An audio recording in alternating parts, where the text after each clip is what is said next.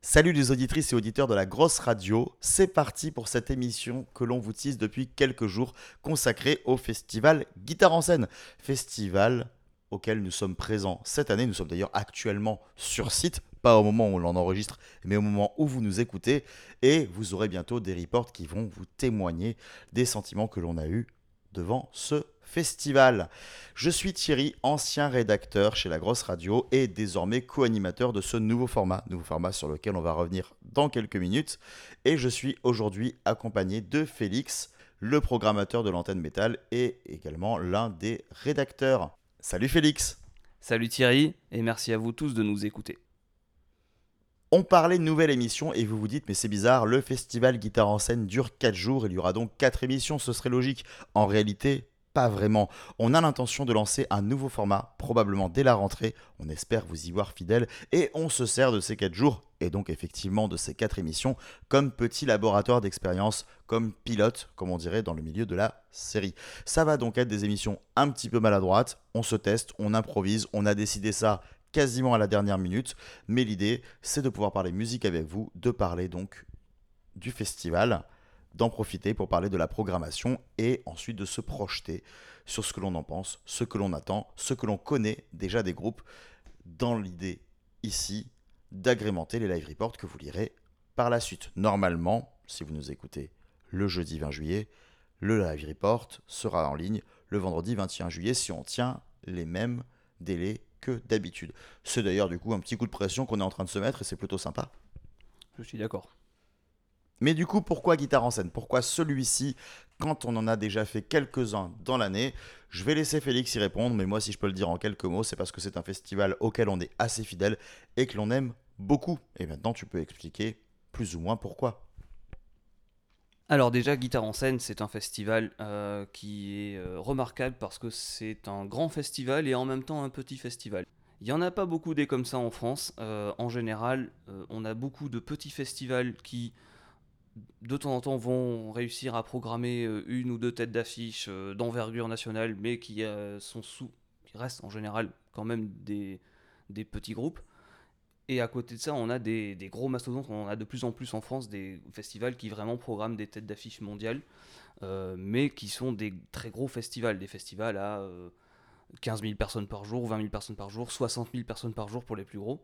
Ici, avec Guitare en scène, on est sur un festival qui joue dans la catégorie de, dans la seconde catégorie, donc dans, la catégorie de ces festivals qui ont des têtes d'affiche euh, gigantesques. Par exemple, on avait pu voir Mark Knopfler sur ce festival, qui est quand même un immense nom euh, pas, du tout quelqu'un qui, fait normalement euh, un petit festival à côté de, de, de Nos gens le retrouvent par exemple. Ces programmations dans un cadre euh, beaucoup plus petit, avec une jauge qui dépasse jamais les 5000, les 5000 festivaliers, et du coup c'est quelque chose qui est, qui est très enfin, c'est quelque chose qui est très agréable pour cet aspect intimiste presque. Le, terme est exagéré parce qu'on n'est pas sur une jauge en dessous de 1000 personnes, mais vu les têtes d'affiche qui sont programmées, on se dit qu'on n'a euh, on n'a jamais l'occasion de voir, euh, enfin à, quelques, à quelques exceptions près, on n'a jamais l'occasion de les voir dans des, euh, dans des configurations aussi petites. Voilà. Dans le temps, dans le passé, il y a pu y avoir certains artistes qui sont réguliers de, de petits clubs comme ça, de configurations petites. je pense par exemple à, à Jeff Beck qui, qui, jouait régulièrement Ronnie Scott. Bon, ben ça c'est encore plus petit que, que Guitare en 7, mais en général, les artistes qui sont programmés là-bas, c'est vraiment c'est pas forcément que des artistes de stade, mais c'est des gros artistes. Oui, tu parlais de Mark Knopfler, tu viens de citer Jeff Beck qu'on avait vu l'année dernière. On peut aussi penser euh, à des groupes comme Scorpion. Euh, il y a des formations, voilà, même comme Extrême, alors qui forcément va pas remplir non plus des immenses salles, mais peut remplir. Voilà, la dernière fois qu'ils étaient venus, euh, c'était au Bataclan. Ils vont passer au à la salle Playel. Voilà, c'est quand même des groupes qui peuvent se permettre de faire des salles de grande envergure et qui viennent là dans cette configuration, voilà, qui fait un petit peu, si je peux le dire de manière un peu vulgaire, mais c'est pas forcément dans ce sens-là qu'on l'entend, fête de village. On a l'impression qu'il n'y a que les locaux qui sont réunis, qui sont venus, qu'il y a très peu de déplacements hors région, donc hors euh, voilà, périphérie de Genève, qui se déplacent pour le festival. Et c'est ça aussi qui rend ce côté euh, intimiste assez attrayant. On a des têtes qu'on revoit à chaque fois, ne serait-ce que les bénévoles, c'est toujours les mêmes, et on a presque l'impression que c'est voilà, des, euh, que, ce- que ce sont des acteurs déjà de la ville de Saint-Julien qui euh, ben, euh, animent euh, l'animation de la fête de la ville euh, une fois par an. Et c'est ce côté-là qui est assez impressionnant. Bon, déjà, c'est une activité enfin, culturelle importante pour la région, mais qui va voilà, ne pas tenter d'être l'énorme événement, l'énorme truc qui va ramener toute la France. Voilà, on garde ce côté-là. Et nous, c'est ce qu'on apprécie. C'est pour ça qu'on est là cette année.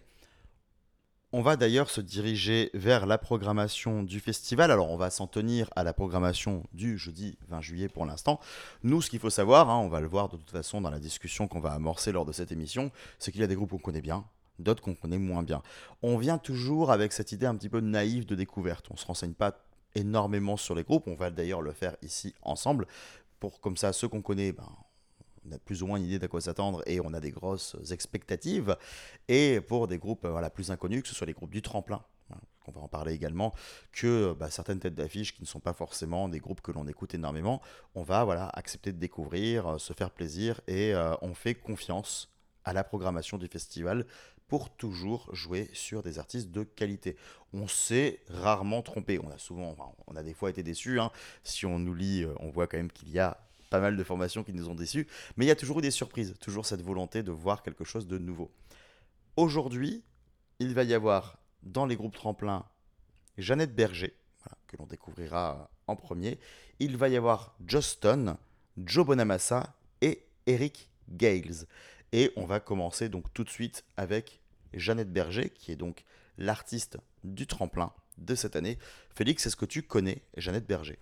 Je ne connais pas Jeannette Berger. euh, la seule chose que j'ai vue sur cet artiste, c'est euh, la présentation euh, sur le site. Donc on s'attend à du RB Soul. Voilà. Mais je vais découvrir.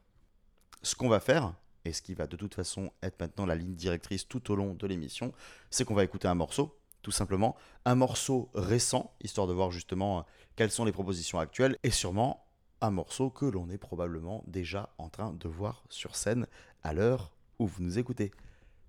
On a choisi un morceau qui s'intitule Another Day to Come, et on vous fait écouter ça dès maintenant.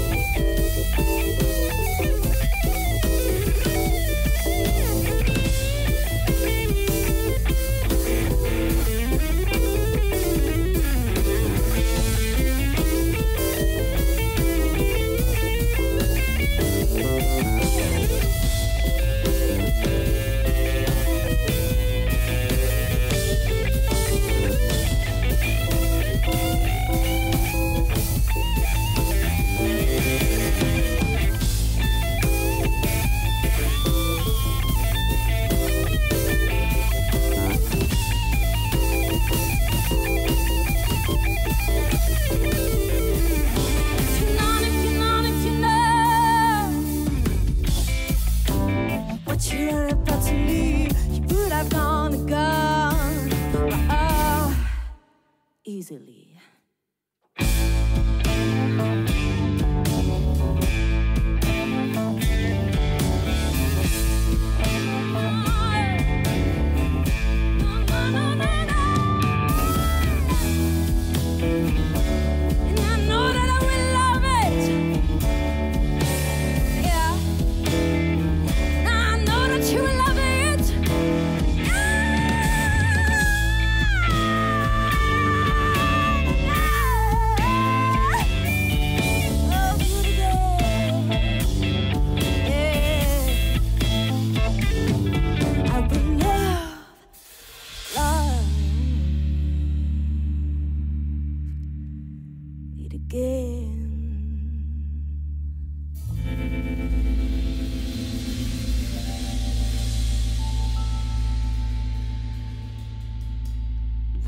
D'écouter Jeannette Berger avec ce morceau que l'on découvre avec vous.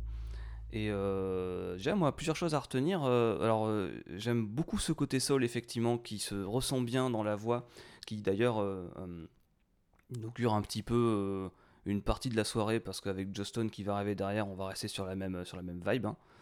Et, et, j'ai apprécié aussi le petit côté changement de rythme. On accélère avant de revenir sur le tempo plus, plus posé vers le milieu du morceau. Euh, ça c'était cool. Euh, la guitare aussi, finalement, euh, c'était bien sympa le solo. Voilà, donc bonne découverte. Je pense qu'on va passer un bon moment. Il y a effectivement un, un gros solo assez inattendu de Steph Viard, parce que c'est un solo qui va justement jouer avec des teintes modernes, avec une accélération certaine, là où le morceau semblait être mid-tempo, mais vraiment enfin, basé sur une sorte de lenteur aussi, voilà, ce qui n'est pas du tout désagréable. Et euh, on a cette espèce d'envolée, voilà, avec un changement de rythme, mais qui maintient quand même une continuité, hein, c'est pas tout à coup une accélération euh, drastique. Moi, ce que j'aime beaucoup, euh, bah, c'est du coup de voir aussi l'aspect euh, musicienne, on va dire entre guillemets, parce que quand tu chantes, tu es musicienne, de Jeannette Berger, qui tout à coup passe euh, au clavier. Voilà ce qu'on voit pas forcément, parce que nous, on regarde le clip, on triche un petit peu. Et, euh, et donc, on la voit chanter au début, donner de la voix, une voix assez suave, assez, assez intéressante. Et tout à coup, voilà, elle se met aussi au clavier, donc il y a voilà, ce côté, une instrumentation riche pour quatre musiciens. Et euh, bah ouais, c'est très plaisant. Bah, comme tu le dis, ça augure du bon pour la soirée. Ça rentre dans une certaine continuité aussi par rapport à ce que va proposer Justin derrière et ce que vont sûrement proposer les autres. C'est une journée qui sera effectivement euh, sous le sigle du blues, de la soul, et qui risque, en comparaison des autres jours, mais ça on en parlera, et c'est pas forcément un reproche hein, quand on dit ça, d'être celle qui sera le plus euh, incarnée sur certains points.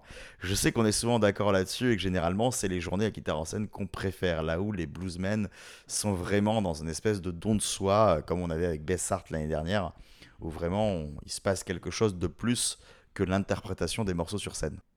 Carrément, je suis d'accord avec toi sur ce point-là, notam- notamment euh, qu'en général, euh, il n'y a pas que des bluesmen et des, personnes qui font de la soul, la guitare en scène, et on a régulièrement euh, au moins une journée où les performances sont beaucoup plus euh, froides, beaucoup plus euh, millimétrées, beaucoup plus calculées finalement, et du coup moins, moins dans le feeling, moins dans le ressenti, moins dans l'émotion. Cette journée, ça va vraiment être particulier pour ça parce que toute la programmation, elle, est, elle est, comme tu dis, hein, elle est soul, elle est blues, et ça, ça devrait donner quoi. On parle effectivement de cette journée qui sera donc sous ces augures.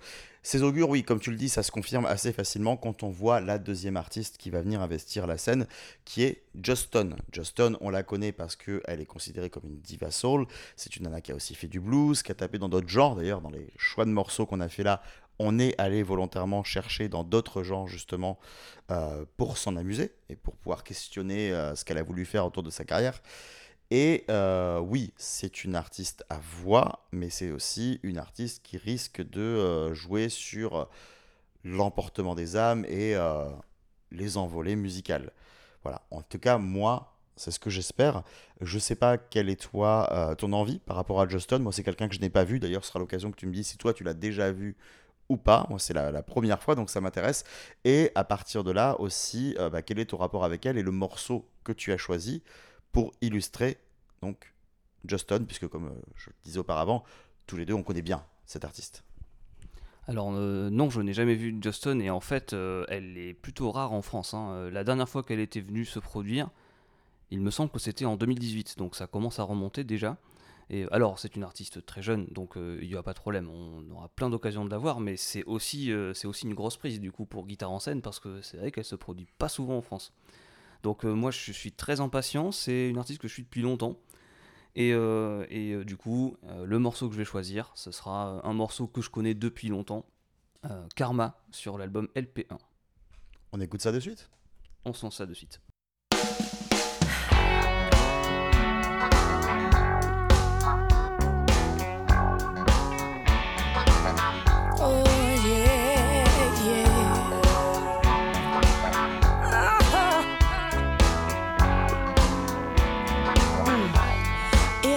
Just a little bit stronger, baby, could have made it last a little bit longer, maybe. Could have made it on my own. I should have just let you go. I should have been a little bit stronger, baby. If I was just a little bit sweeter, baby. I know, I know, I know I wouldn't be here alone. God I'm a little bit meaner, baby. I am what I am. You did what you did. I'm glad I'm not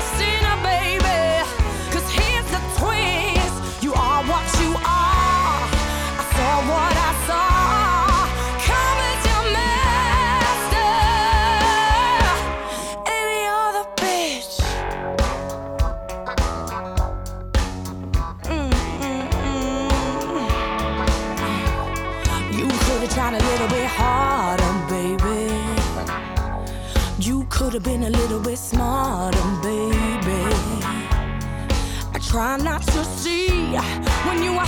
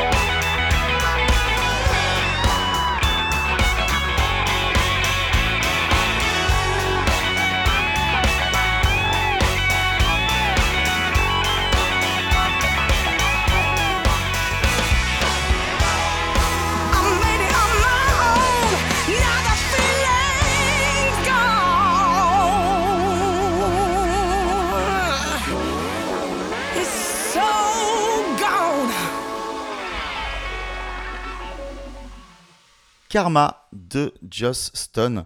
C'est déjà présent sur son cinquième album, LP1, sorti en 2011. Et alors moi, effectivement, je trouve que ça représente pas mal euh, son début de carrière, parce que ça ressemble pas mal à ce qu'elle a fait depuis le début, donc euh, de la soul un peu, un peu énervée. Mais c'est ton morceau, donc j'aimerais savoir pourquoi justement tu as choisi ce morceau-là. Là, on est vraiment dans une phase où on a pris des choses qui nous tiennent à cœur, des morceaux qu'on aime. Donc euh, on va s'impliquer un petit peu et justement bah, parler de notre rapport à l'artiste. Alors justement, tu disais, euh, ça représente beaucoup son début de carrière. Moi, je trouve que ça représente plus encore euh, à partir de... Enfin, c'est essentiellement sur cet album-là, mais à partir de cet album-là, une, euh, un virage un peu plus rock qui, est toujours. C'est clairement toujours de la soul, mais par exemple, les premiers albums qu'elle avait fait avant, avant celui-ci, il y avait beaucoup plus de beaucoup plus d'impro, beaucoup plus de, de, de, pistes qui mettaient du temps à démarrer, des, des, des, des trucs très très sols avec plein de...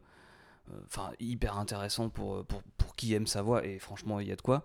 Mais là, avec cet album-là, et alors en particulier ce morceau, il y en a quelques autres qui sont, qui sont aussi péchus, on est vraiment, je trouve, parti dans du rock, mais il y a un côté alors du coup qui rendrait euh, je trouve euh, ce genre de, de, de morceau là super adapté à, à guitare en scène en fait. Mais euh, ouais ouais pour moi là, là, là, on est sur un morceau plus péchu plus guitare que, que souvent avant, avant cet album là ce qu'elle faisait. Donc par exemple à l'époque de, de, de Soul Sessions ou euh, Color Me Free on est plus sur euh, je dirais un côté R&B en fait qui ressort plus que plus que là il y a, y, a du- y, y a- de la soul mais il y a vraiment du rock aussi et euh, du coup j'ai voulu mettre ce morceau là parce que c'est euh, c'est une facette de Justin qui est plus euh, plus alors énervé c'est pas le bon mot mais plus plus dynamique plus plus rock quoi Bah, C'est vrai que si on prend l'un de ses morceaux les plus connus, alors à l'époque, hein, qui, a- qui lui avait permis d'exploser un petit peu, il y avait You and qui là, comme tu l'as mentionné avant, est plus dans cette affiliation au RB. La soul qui justement va beaucoup jouer sur le rythme, moins sur les instruments, et euh, du coup être plus voilà, centré sur du RB tout simplement. Euh, on, a l'impression, enfin j'ai l'impression qu'elle retrouve un petit peu ce côté soul plus épuré par la suite. Parce qu'on a eu l'occasion euh, voilà, de jeter une oreille sur son dernier album, donc sorti en 2022, euh, Never Forget My Love. Et par exemple, un titre comme How to Be Loved by You euh, va être quelque chose qui s'approche vraiment là pour le coup du côté diva avec la voix qui est au centre d'absolument tout. Les arrangements sont beaucoup plus euh, calmes et ça va être voilà, de, la grande déclaration musicale, en tout cas vocale, et qui s'approche ben, de ce que- de ce qu'a pu faire Aretha Franklin à une période ou ce genre de choses-là. Je ne sais pas si c'est une dimension qu'elle va suivre par la suite, hein, parce que bon, comme on l'a vu, elle est encore jeune, donc il y a des chances qu'elle continue à mixer un petit peu tout ça. Et euh, du coup, ça va me permettre de faire une transition vers moi, le morceau que j'ai choisi, qui est assez différent parce que elle a fait une incursion dans un autre style qui au final n'est pas si éloigné que ça. Enfin, si éloigné que ça. Et euh, bon, la liaison était affreuse. C'est comme ça, voilà. Mais je parlais de l'album de Noël? Non non, pas de l'album. de- C'est vrai qu'elle a sorti un album de Noël en 2022. hein, voilà, Merry Christmas, Love. On a fait l'effort pour vous hein, d'écouter son Jingle Bells. euh, elle a pas fait euh, de chansons sur le petit renne et c'est peut-être pas plus mal. Voilà, mais euh, on a choisi sciemment de l'ignorer. Voilà. On va plutôt rester sur ce qu'on aime bien de cet artiste et on va se diriger un petit peu avant, donc un petit peu après le morceau que tu as choisi, un petit peu avant la période actuelle. On va aller en 2015 où elle a sorti un album qui s'appelle Water for My Soul et où elle a tenté d'autres genres. Et on va d'ailleurs écouter un des morceaux de cet album qui s'appelle Wake Up pour justement voir de quoi il s'agit. Yep.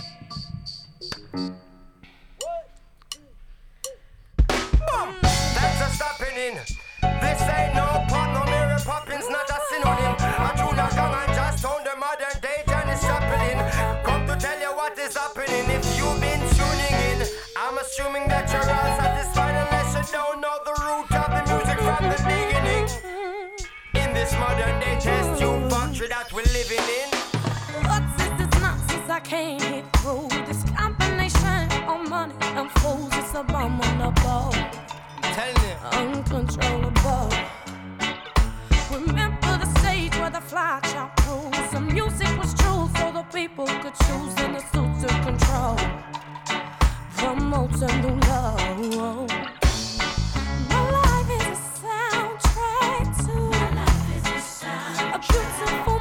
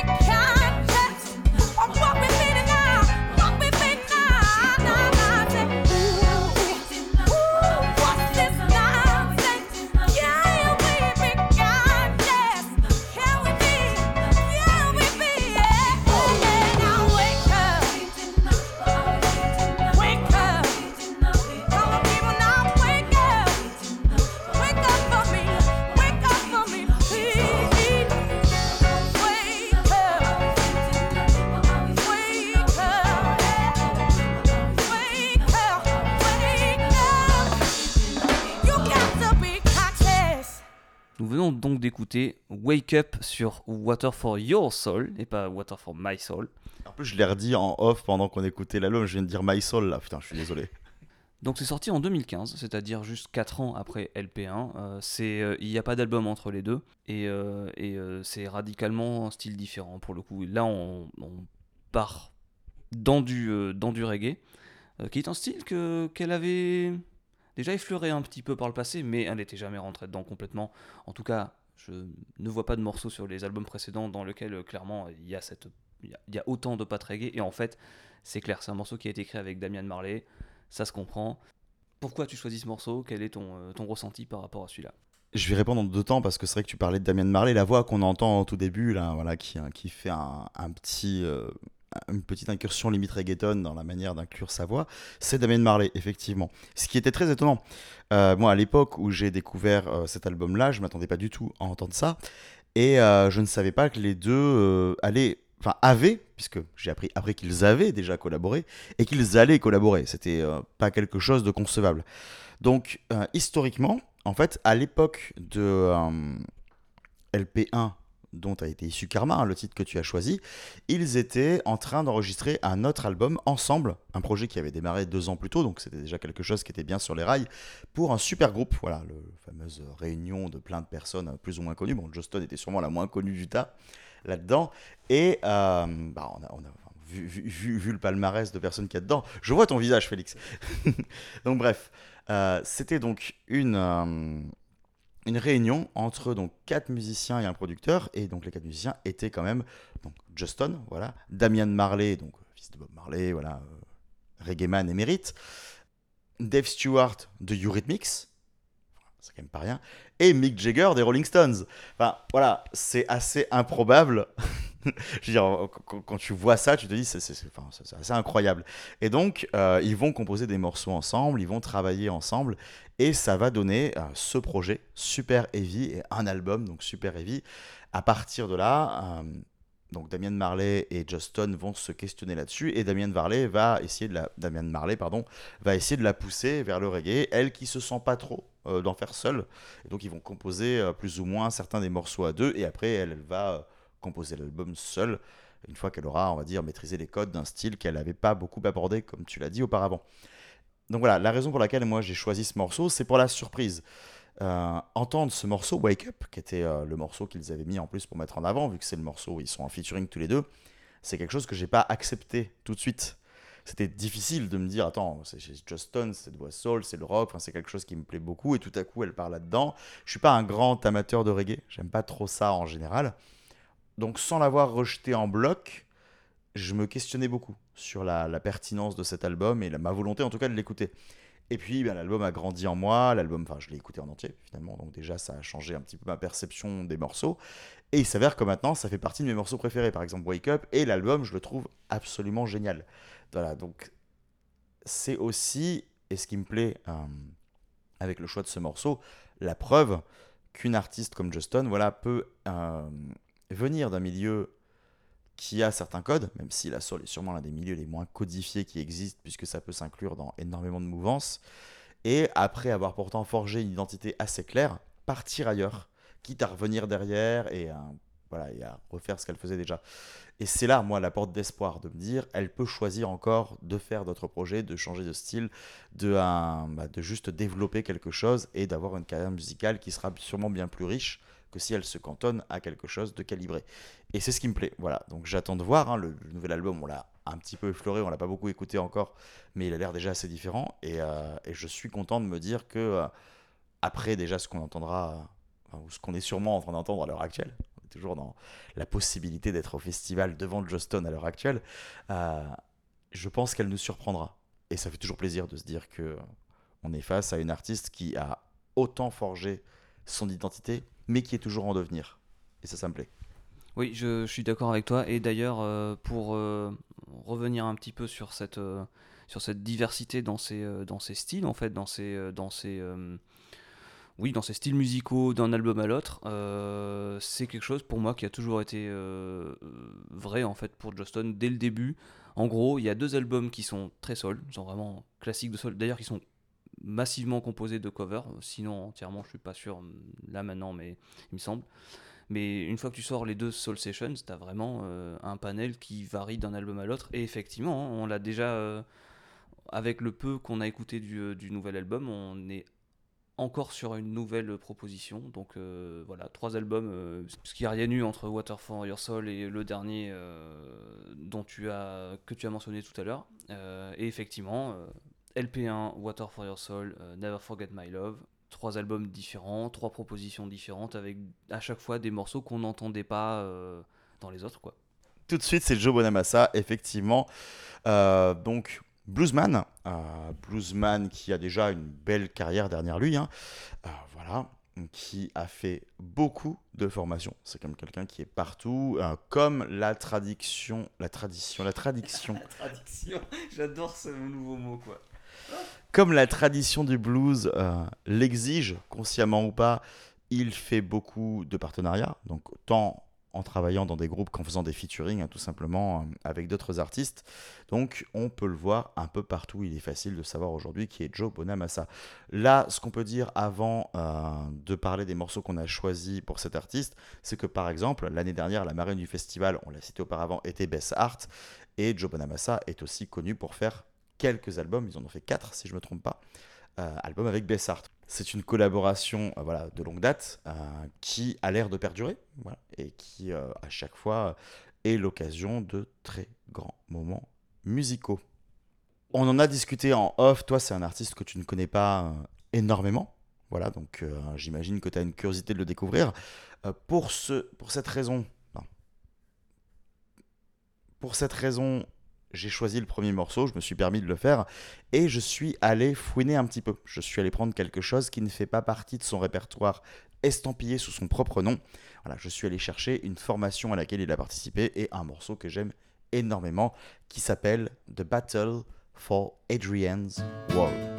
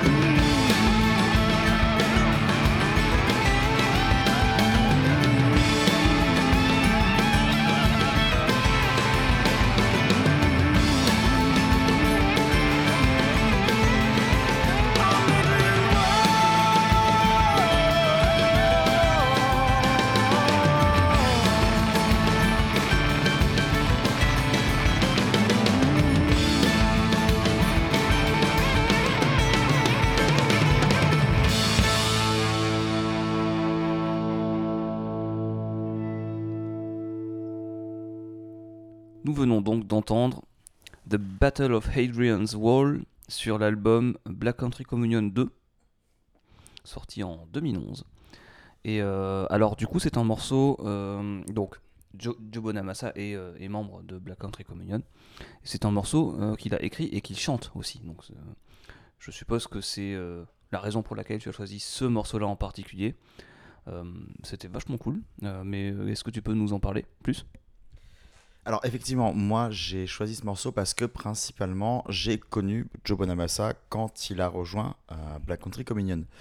J'avais peut-être déjà entendu parler de lui avant, mais c'est vrai que bah, je viens plutôt de la hum, du côté euh, Glenn Hughes de la Force, voilà, Euh, étant un grand amateur de Deep Purple comme tu le sais déjà, mais auditeurs et auditrices ne le savent pas. Mais en tout cas, euh, voilà, moi j'aime beaucoup Glenn Hughes, c'est quelqu'un que j'ai beaucoup suivi lors de sa carrière. Et là, c'est la période en plus où euh, il se remet à exploser un peu partout. Il revient, il arrête, enfin je veux pas dire qu'il arrête sa carrière solo, mais il la met un peu entre parenthèses pour se reconsacrer à d'autres projets. Donc euh, il sort encore des albums tout seul, mais il va faire ça, il va faire d'autres trucs. Là maintenant il est dans les Dead Daisies. Il va se mettre à faire plein de choses. Et donc ce projet-là, donc avec donc Derek Sherinian, donc ancien claviériste de Dream Theater, et Jason Bonham, fils de John Bonham, euh, de Led Zeppelin et batteur également euh, à sa décharge. Euh, voilà, enfin, ils, font ce groupe ensemble. Alors moi, je connais les trois musiciens et ce guitariste Joe Bonamassa, voilà, que je ne connais pas trop et que je découvre là. C'est très intéressant et à la fois très bâtard comme façon de découvrir Bonamassa, parce que Bonamassa, on le voit par la suite, on le voit avec Bessart, on le voit en solo, c'est un bluesman qui a, au-delà de son jeu, de sa technicité qui est assez moderne sur certains aspects, c'est un bluesman euh, très conservateur, très réac en fait, comme bluesman. C'est un gars qui a la structure blues, qui veut refaire du vieux blues, qui vraiment est, euh, n'a pas en tout cas l'in- l'intention dans ses structures de moderniser le genre. Il aime beaucoup faire des covers, il aime beaucoup euh, jouer sur ça. Donc, moi, je m'attends pas à quelque chose. Enfin, quand, quand on le connaît pas, on s'attend à rien. Mais quand tu connais un peu Bonamassa, tu t'attends pas à ce que tout à coup, il arrive dans une formation comme ça et qu'il s'y greffe totalement en ressemblant à un espèce de groupe de euh, rock radio à tendance très progressive. Voilà, t'as des morceaux comme euh, The Outsider, comme Save Me, comme euh, voilà Cold sur le même album, qui vont avoir cette mouvance un peu progressive à laquelle il va totalement se greffer. Et tout à coup, il y a The Battle for Adrian's World, for Adrian's World, pardon, sur le deuxième album, euh, bon, qu'il compose à trois hein, avec Kevin Shirley, euh, mais qu'il va euh, chanter seul cette fois-ci, même si Glenn Hughes fait quelques petits chœurs par-ci par-là. Et c'est une façon pour lui de s'intéresser à autre chose. Voilà, de jouer. Il y a un côté un peu Led Zepp aussi, tu vois, dans sa façon de jouer là-dessus, de jouer sur les progressions. Et, et quand, quand j'ai découvert sa carrière après, j'étais là, c'est assez étonnant de voir que tout à coup, il a, il a proposé quelque chose comme ça. Et il s'est autant impliqué dans ce genre de composition, et en tout cas dans même des lignes de chant qui ne lui. euh, qui ne lui ressemblent pas. Oui, voilà, on va dire ça comme ça.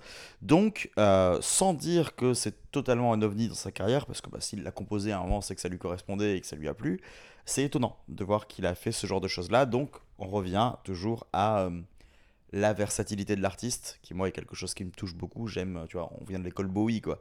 Quand quelqu'un ose faire autre chose et se dire, je me mets en danger, euh, et je vais voir ce que ça donne en termes de composition, moi ça me parle. Alors, c'est pas une composition très complexe dans laquelle il se met volontairement en danger, mais c'est quelque chose de très riche, euh, sans, dire que son style habituel n'est pas riche, mais en tout cas qui change euh, des, des horizons qu'il a pu proposer auparavant. Donc ça, ça me parle. Je vais te laisser la parole parce que j'ai quand même pas mal monologué sur le sujet. Oui, c'est vrai, mais en même temps, je pense que je vais même avoir une autre question. Donc, du coup, tu l'as découvert avec Black Country Communion, le premier album, ou tu l'as découvert en découvrant le second album de Black Country Communion? Non, non, je l'ai connu avec le premier album. Alors, hors grosse radio, c'était un envoi presse. Tu, découvres quelque chose, c'est un nouveau groupe de Glen News, moi je suis content. Et oui, voilà, je découvre ce premier album. C'est vraiment sur le second qui m'a beaucoup plus surpris. Le premier étant la continuité de la carrière solo de Glenn Hughes. Voilà. Et même les deux albums suivants euh, vont quand même aller dans cette, euh, cette optique-là.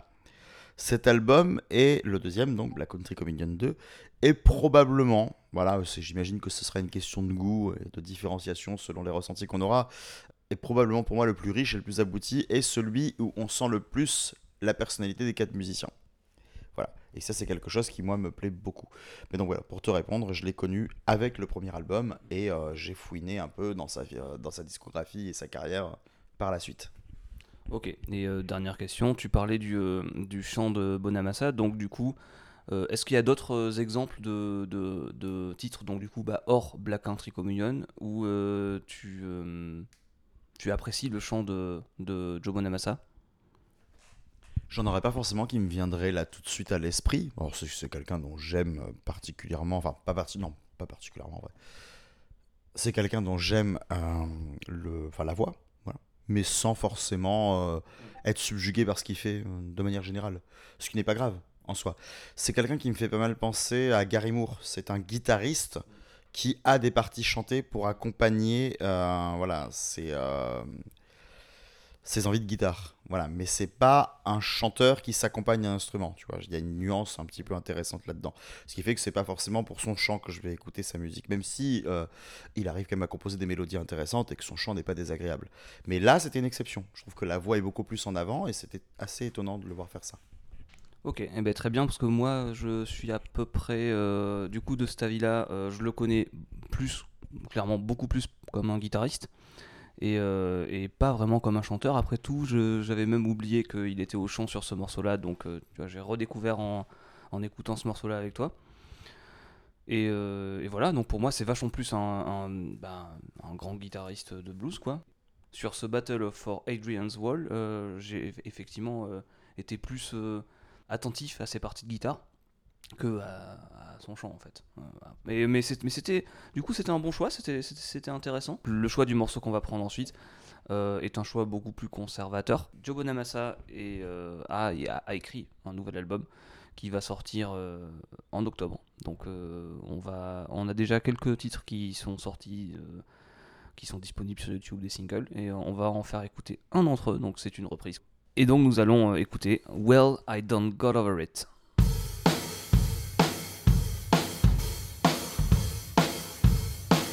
Well, done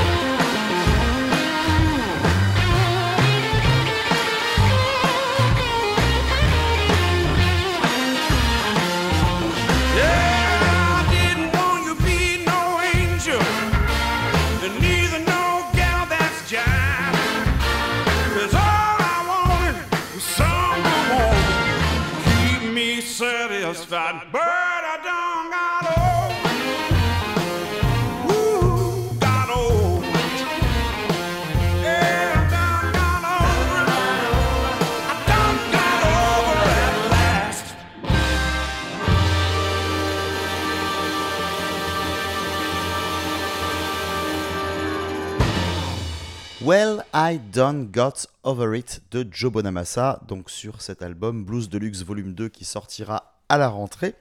Je prononce le titre assez doucement parce que, euh, vu la construction grammaticale de la phrase qui est bardée de fautes, si on essaie de le prononcer correctement, on se plante un petit peu. Et en fait, il y a une volonté euh, derrière cette construction-là qui fait vachement penser à du blues. hein, c'est de justement euh, donner des couleurs et du rythme à la phrase.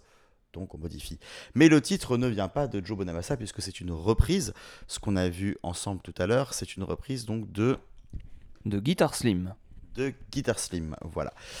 Euh, moi, je dois t'avouer que, euh, avant de te laisser la parole sur le, ben, le, le choix et ce qu'on en pense et tout ça, que c'est un morceau qui bah, m'emmerde pas mal en fait. Ça fait partie de ce blues, voilà, trop classique, quand je disais qu'il était un peu réac, que, qui moi ne m'intéresse plus beaucoup. C'est-à-dire que si je veux écouter du Guitar Slim, j'écoute du Guitar Slim en fait. Et le voir reprendre quelque chose en le reprenant quasiment à la note sans trop le retravailler avec une production qui euh, veut jouer sur ce côté-là, ça me euh, ça m'emballe pas énormément. Donc bah écoute, je t'écoute maintenant. Donc pourquoi on est allé vers ce morceau et euh, qu'est-ce que toi tu, en- tu en penses Je, voulais montrer un morceau récent. Qu'est-ce que Joe Bonamassa avait à nous proposer aujourd'hui? En fait, et du coup, ça tombe très bien puisqu'il y a un album qui est prévu, qui est préparé et qui va arriver dans quelques mois. Donc ça, c'est bien. C'est exactement ce que, ce que, ce que l'artiste veut mettre en avant aujourd'hui. Euh, et effectivement, je te rejoins, on est, on est sur une composition qui est beaucoup plus traditionnelle. On est sur vraiment... euh, bah, déjà, c'est une reprise de blues traditionnel, donc en fait, déjà, il n'y a, pas de- y a pas vraiment de surprise euh, dans, le, dans la composition en elle-même, dans l'arrangement non plus, même dans la production. C'est propre quand même. Mais c'est vrai qu'on est sur une production à l'ancienne, donc euh, ça, ça dénote pas énormément de, de ce que le morceau pouvait être avant. Moi, je trouve que c'est quand même un titre qui a de l'énergie, qui est pas très long, qui est, qui est euh, efficace, on va dire. Euh, mais c'est vrai que je, je te rejoins sur le, sur, euh, le côté The Battle of Hadrian's Wall que tu avais proposé était beaucoup plus original en fait. Montrer une facette qu'on n'a pas l'habitude de voir avec euh, de Joe Bonamassa. Et en soi, c'est vrai que ce morceau-là sert un petit peu de, de, de- comparaison. Quoi. On, a, on, a, euh, on a deux morceaux qui sont complètement différents.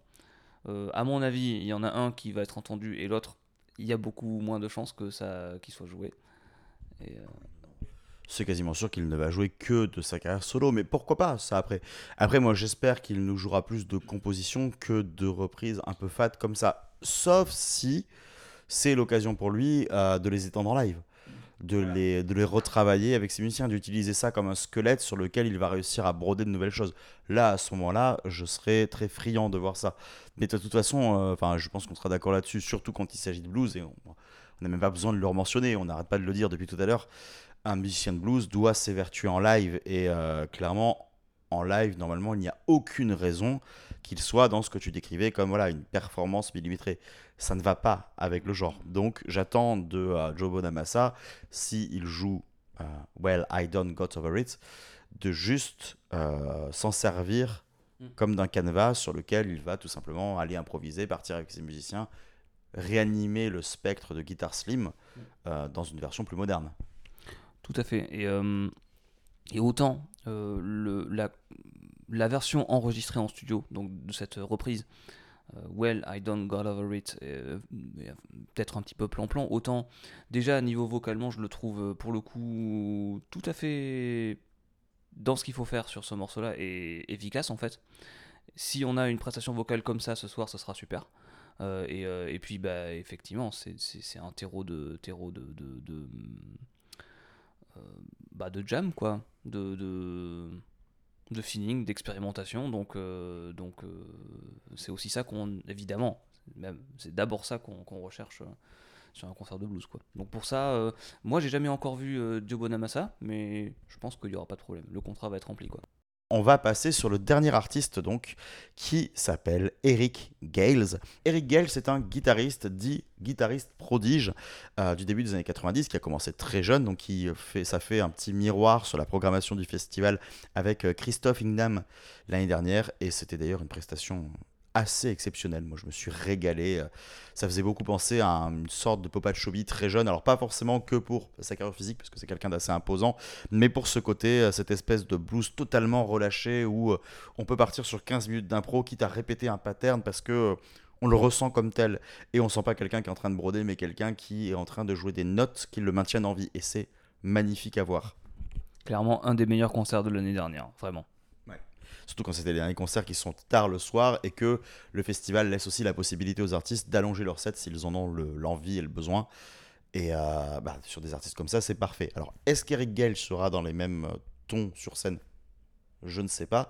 Toujours est-il que c'est quelqu'un qui vient voilà, de cette même école, donc de l'école du blues, et qui voilà, s'est fait connaître très jeune, s'est fait connaître pour ses talents de guitare. C'est quelqu'un qui a, enfin, dont beaucoup, beaucoup de grands du milieu ont vanté les mérites et qui lui ont permis voilà, d'avoir sa reconnaissance.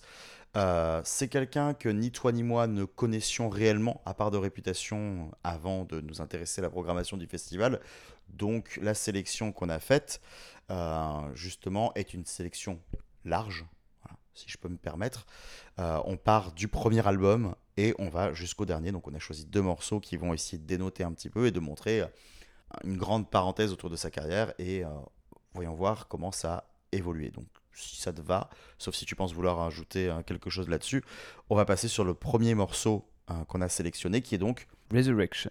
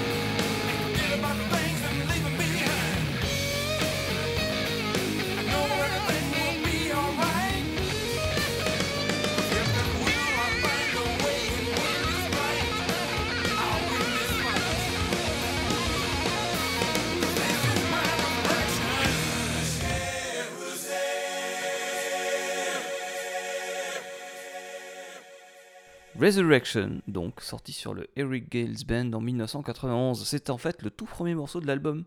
Et euh, c'est quand même, euh, moi je trouve que c'est quand même une, une attaque de, carrière, une attaque d'album qui est vachement dynamique, euh, qui, qui se lance très vite en fait dans, euh, dans une musique qui, qui donne envie de danser, qui donne envie de taper du pied. hein. Il y a beaucoup d'éléments, je trouve beaucoup d'influences, mais je vais te laisser commencer à, voir un petit peu ce que tu, euh, ce que tu as à me dire sur ce morceau-là. Ce que je trouve intéressant, c'est que c'est vraiment un album des années 90 dans le son. Tu vois, on a un gars qui vient du blues, euh, enfin, qui, doit avoir de fortes influences, qui pourrait s'inclure dans un schéma un peu classique, bah, comme ce enfin, ce qu'on a entendu avec Joe Bonamassa, euh, et qu'on retrouve dans d'autres albums hein, qu'on n'a pas décrits, mais dans ses compositions, il parle plutôt là-dedans. Et il vient avec une volonté de casser un peu la baraque. C'est quelque chose que j'ai enfin, dont j'ai l'impression que ça ressort pas mal dans sa volonté de carrière. On le verra à certains titres, on le verra à ce qu'il fait. C'est quelqu'un qui est en constante euh, recherche d'affirmation. Et, euh, et c'est ça qui est intéressant. Je trouve que ça, même dans l'école de laquelle il vient, j'ai l'impression que ça vient aussi de. un- Enfin, moi, je ressens beaucoup, tu sais, la continuité de ce qu'avait déjà amorcé un gars comme Stevie Ray Vaughan euh, dans les années 80. Un blues plus énergique, beaucoup plus teinté de rock, en se disant, ben non, ça a changé, on peut plus faire euh, le blues de nos parents, on part sur quelque chose de plus nerveux. Et ça me fait beaucoup penser, mais vraiment beaucoup. D'ailleurs, ils ont commencé quasiment en même temps, hein, puisque celui auquel je pense a commencé deux ans plus tôt. Ça me fait beaucoup penser à du Richie Kotzen, voilà, qui lui aussi est tout centré sur le riff avec une voix assez puissante. Et, euh, et un côté, euh, le riff déménage comme pas possible, et par-dessus, tu poses de la guitare, de la guitare, de la guitare. C'est très dense, c'est très riche, et c'est euh, un- c'est presque un rouleau compresseur ce morceau. Quoi. Enfin, quand t'aimes le blues, tu t'attends pas à ce que ce soit quelque chose d'aussi euh, c'est violent en fait pour le genre. Voilà, dans le sens euh, relatif du terme. Ouais, et puis c'est violent, mais c'est aussi super catchy. On a en fait, euh, je, je, je me rappelle, je crois que c'était pas tout à fait un des singles de l'album, mais c'est- une vraie machine à. Enfin, ça, ça pourrait tout à fait. Ça aurait pu complètement faire office de tube pour, pour mettre en avant l'album. C'est euh, c'est catchy, on retrouve un refrain qui, euh, qui, qui accroche, quoi, qui accroche l'auditeur, euh, qui nous envie de chanter. euh, comme tu dis, avec une production qui est, je trouve, un petit peu fin 80, début 90, on est un petit peu dans cet entre-deux où on retrouve des prods avec encore beaucoup de reverb, mais ça commence à faire moins, ça commence à être un peu plus organique. C'est pas encore, pas encore tout à fait ça, mais euh, on a un petit peu un pied dans les 80, un pied dans les 90. Euh, et puis, euh, et puis euh, bon, et puis niveau chant, moi j'y trouve un petit peu des, petits aspects Lenny Kravitz qui, du coup, bah ouais, c'est quelque chose qu'on qu'on peut apprécier, qui marche bien, qui, qui rend le truc accessible en fait. C'est vrai que pour le coup, c'est vachement accessible, c'est bien. Kravitz un peu, moins suave effectivement, et moins école de chant quoi. Kravitz, tu vois, c'est quelqu'un qui, qui pose sa voix, voilà, comme un, un gros chanteur aussi, au-delà d'un guitariste. Enfin, dans les premiers albums en tout cas. Enfin, après c'est plus les compositions qui sont moins à la hauteur récemment que, ses capacités euh, de musicien. Euh, moi, tu vois, par exemple, enfin là, ce qu'on vient d'entendre d'Eric Gales, j'aime pas sa voix. Factuellement, c'est pas une voix qui m'intéresse, euh, que je trouve très jolie, mais je trouve que ça colle parfaitement à ce qu'il fait. Et donc ça, ça me va en fait. Tu vois, euh, bon, on vient aussi des fois de l'école punk où euh, bah, les mecs, oui, euh, c'est pas, c'est pas des gens qui chantent excessivement juste ou quoi que ce soit. Sauf que les compositions ne sont pas justes non plus. Donc ça va avec, ça va avec ce côté euh, qui vient peut-être un peu de la rue, qui vient peut-être voilà de quelque chose. Eric Gales, bon, faut- je sais pas s'il faut le dire comme ça, mais est un homme noir qui parle aussi pas mal de ses combats, tant dans ses morceaux que voilà, dans, dans les interventions qu'il a pu faire. Donc on sent ce côté-là, ce côté, moi je suis un battant et je suis là pour vous défoncer la tronche en fait, par ma musique, mais aussi pour vous dire euh, je suis là et c'est comme ça. Et euh, c'est ce qu'on ressent beaucoup en fait dans le blues quand il vient justement des écoles noires qui ont besoin bah, justement euh, bah, de se faire écouter en fait, d'exister sur les charts, d'exister à la radio. Alors maintenant c'est un peu différent, mais même dans les années 90, la domination c'était le hard rock des années 80 et le grunge qui est en train d'arriver. Il n'y a pas énormément de métissage dans les profils des musiciens. Donc voilà, c'était en mode tu te diriges vers le rap ou le RB ou euh, tu fais pas de la musique de blanc. Musique réappropriée en plus.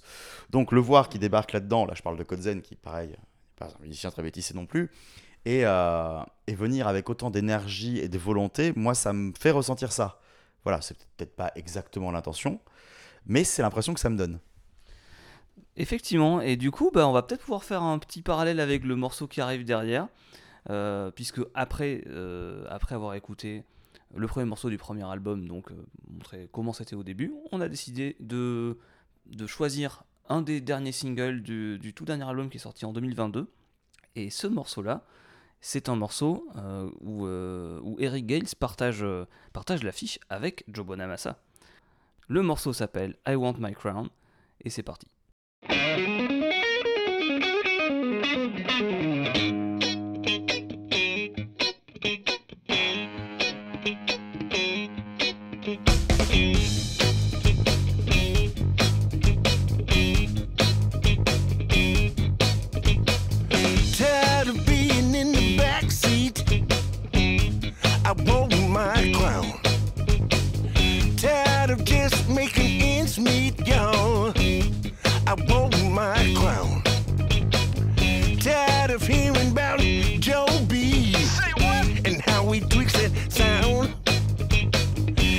it's my turn, my time to eat. I want my crown.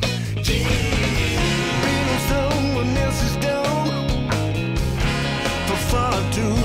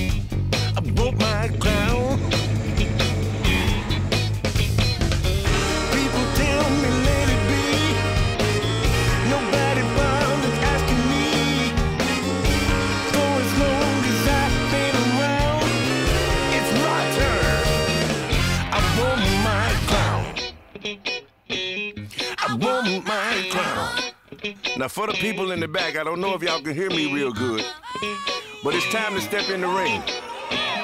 Me and you, let's get it, Joe.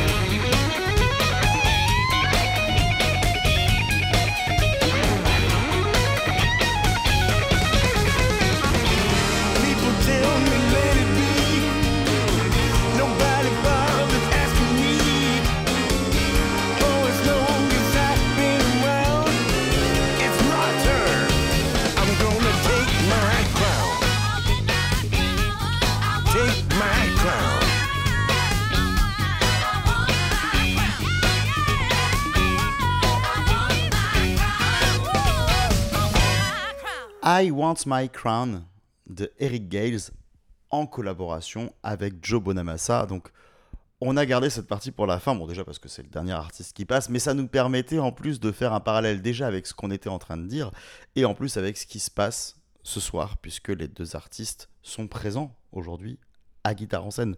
Et donc ça donne plein de possibilités et plein de petits fantasmes qu'on va pouvoir décrire ici. I Want My Crown, donc morceau dont on vient de regarder le clip, qui est assez indissociable du morceau, c'est assez intéressant d'en parler puisque le clip s'agit juste donc de euh, Eric Gales qui euh, se prépare à un combat. Un combat sur un ring qui est un battle de guitare avec Joe Bonamassa, dont le but est de récupérer sa couronne. Et il parle dans ses paroles de cette espèce de frustration, de ce côté I don't want any joy be to, um, to steal my crown. Et là, c'est ce qu'il dit dans ses paroles. Il est en mode non, mais qu'est-ce que c'est que ce petit gars qui vient d'arriver, qui me vole la vedette Euh, Il ne mérite pas ça. Moi, je suis le patron du blues depuis maintenant ben, presque 30 ans. Euh, ben, plus de 30 ans même. Merde, quoi. Et il y a ce côté-là. Est-ce que ça parle justement de cette espèce de reconnaissance qu'il n'a pas, à laquelle il n'a pas le droit au profit justement de quelqu'un qui ne fait que représenter justement un ancien monde, une ancienne école euh, que lui doit forcément, je vais pas dire mépriser, mais en tout cas qu'il ne doit pas forcément beaucoup aimer, ou autre chose? Qu'on a évoqué avant. Il y a un petit peu de tout ça. Alors après, voir Joe Bonamassa euh, jouer dans le clip et accepter donc du coup euh, de venir poser de la guitare, c'est que forcément, euh, il y a sûrement un fond sur lequel ils sont bien d'accord, au-delà des différences musicales, et ça rend le clip assez savoureux pour ça, et en tout cas, moi, ça me donne envie de voir ça sur scène. Voilà, on s'est compris, les deux artistes jouant à très peu d'intervalle, ça pourrait donner l'occasion d'une belle jam entre les deux. Félix, je te laisse prendre la suite.